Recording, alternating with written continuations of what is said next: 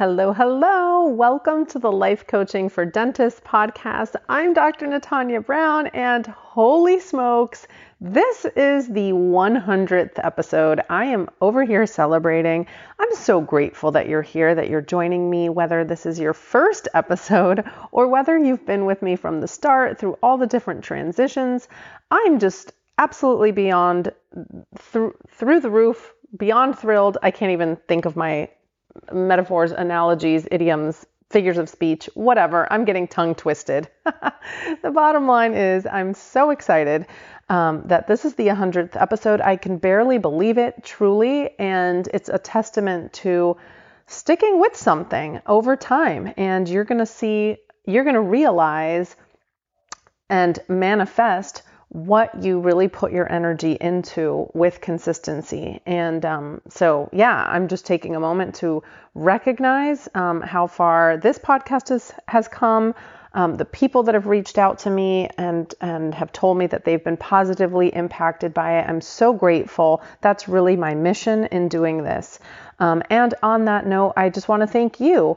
Um, you know, if you've um, shared the podcast, maybe you heard about it from a friend or colleague. Um, and thank you to those of you that have left a review. And if you haven't, I just want to lovingly and um, kindly ask you ask you to do so. Um, if you haven't already, you can actually do that while you're listening in whichever app you're listening to this podcast on. So if you'd, um, you know, if you've benefited from any of the episodes in the past, um, then go ahead and leave a review. You can just leave a star rating if that's faster for you. Um, but it just basically helps other people just like you to find the podcast uh, that much more easily. And um, I would greatly appreciate it. In any case, today I am so excited to dive right into today's topic. This is part two in a three part series on how to feel better. Now, if you haven't listened to part one, which came out last week, it's not a problem. You can still listen, but you're not going to want to miss uh, part one from last week because it will really help to give the bigger picture on the entire point that I am making here on, you know, the different ways that we have been taught or that we may um, gravitate towards in terms of how to feel better.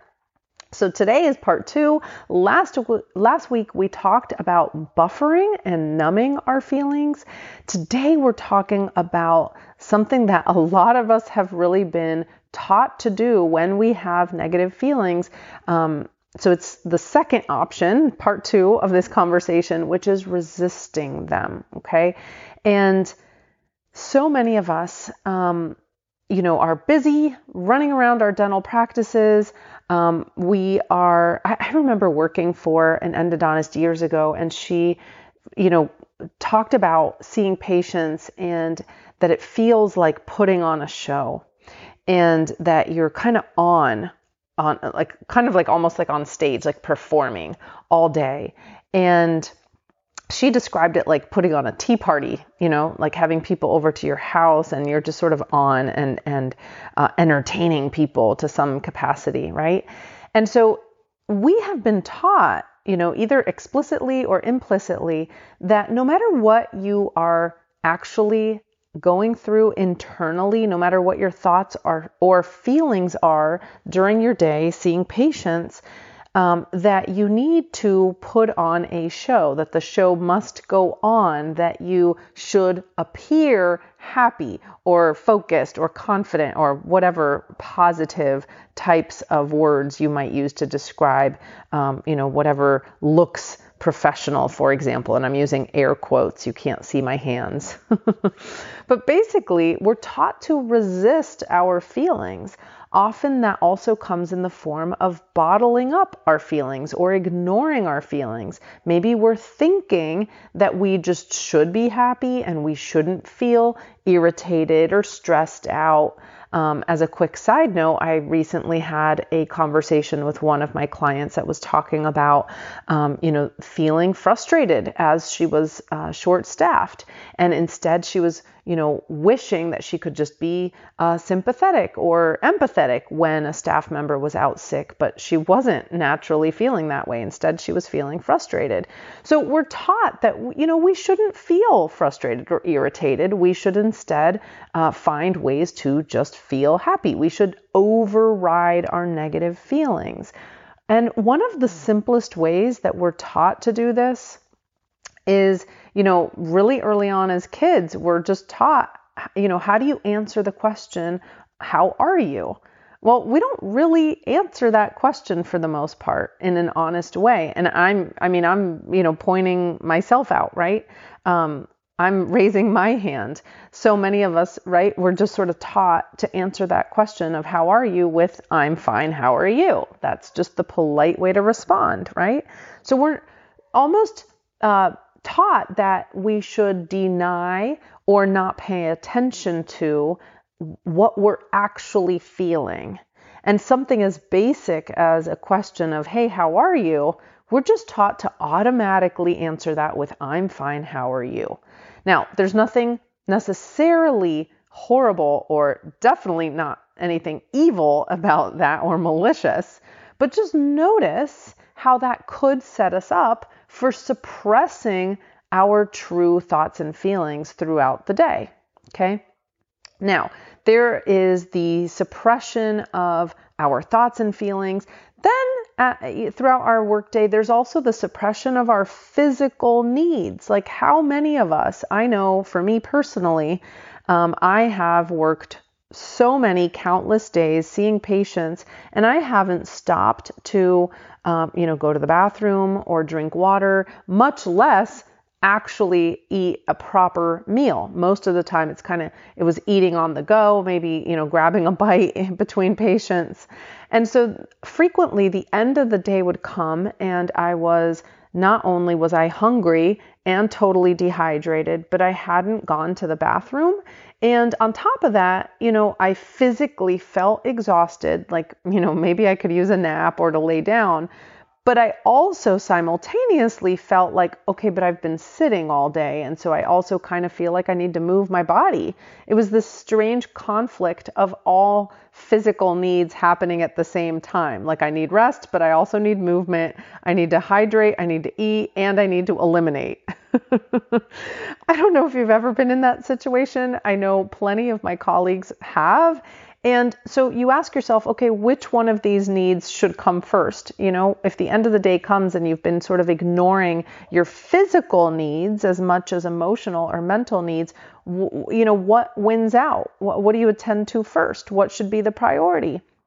The other thing I want to mention so many days in the dental practice, and, and I'm really not proud of this at all, but I want to share this because I know that this has happened for many of you as well. I'm positive is that we don't really take care of ourselves when we're sick.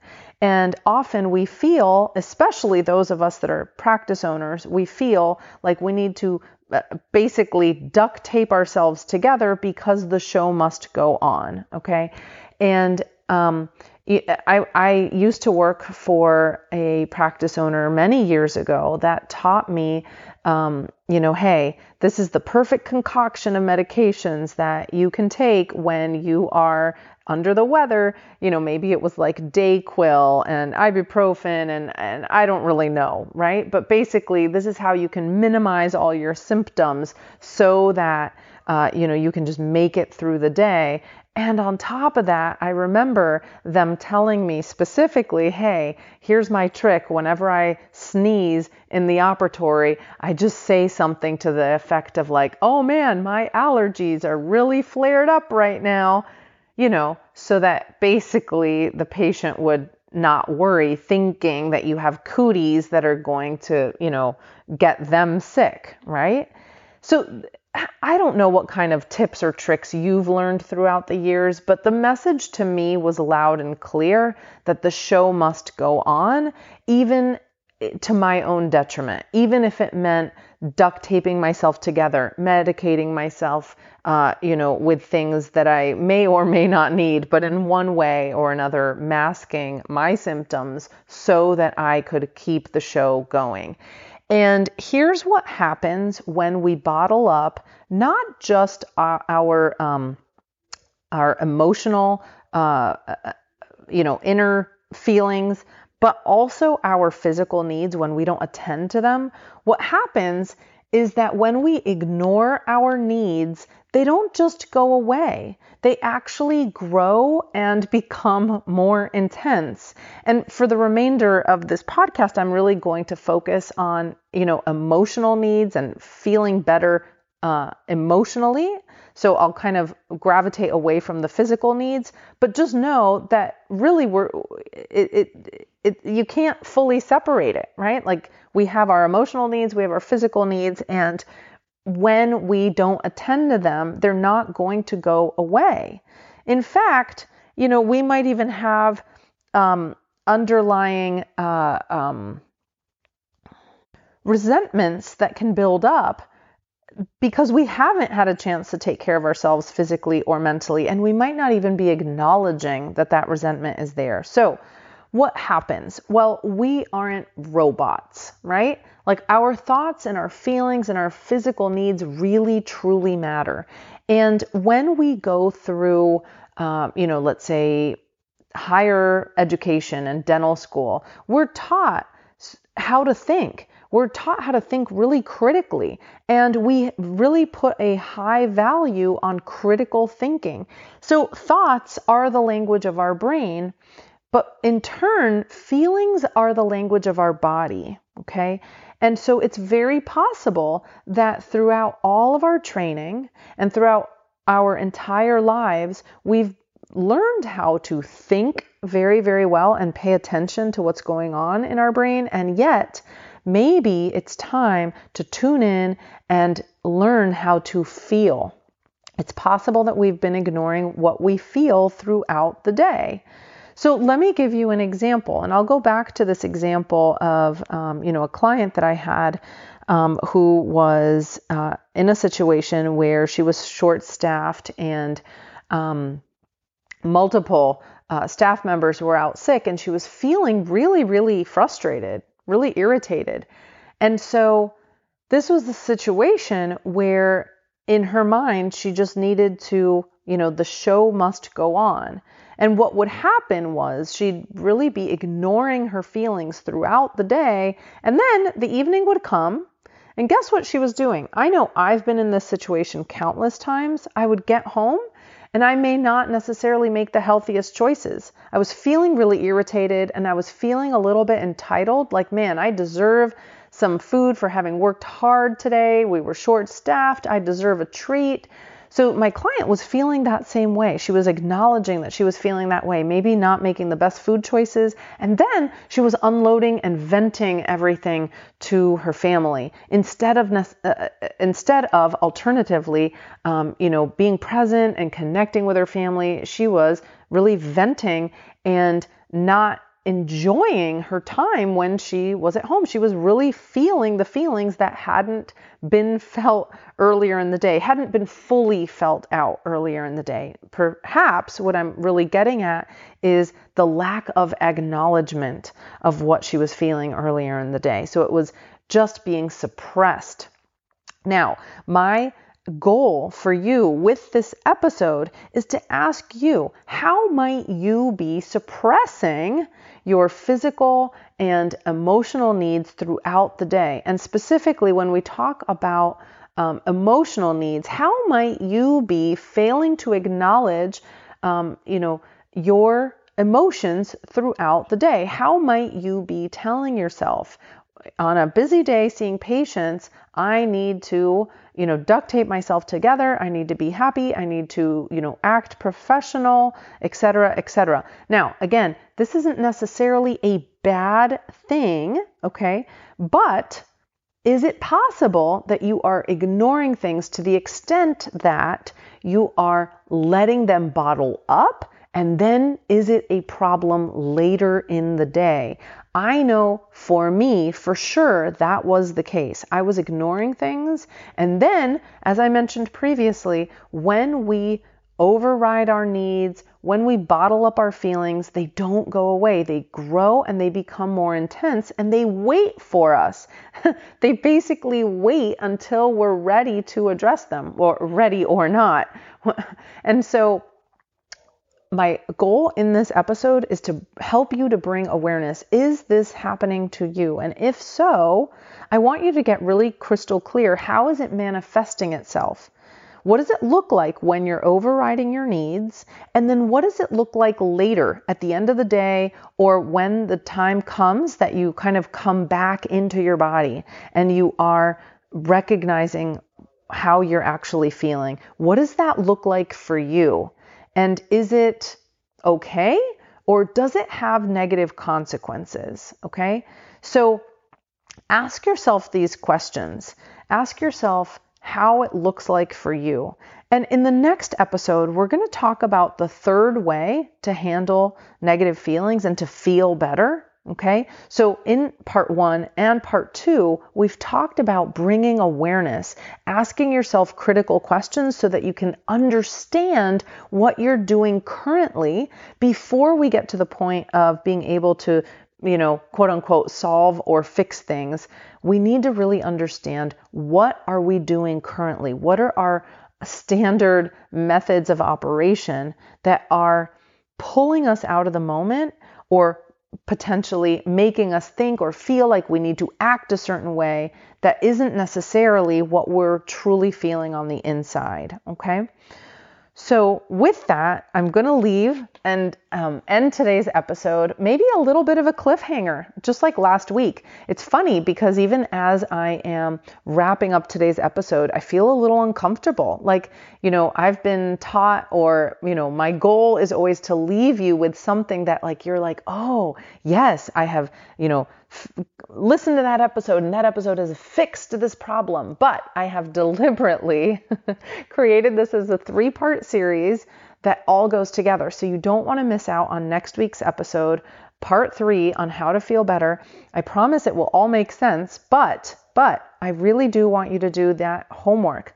Ask yourself, pay attention, notice what are your feelings throughout the day? Are you overriding them? As I've talked about in this episode or in the last episode? Are you buffering them? If that doesn't make sense to you, go listen to last week's episode, episode num- number 99.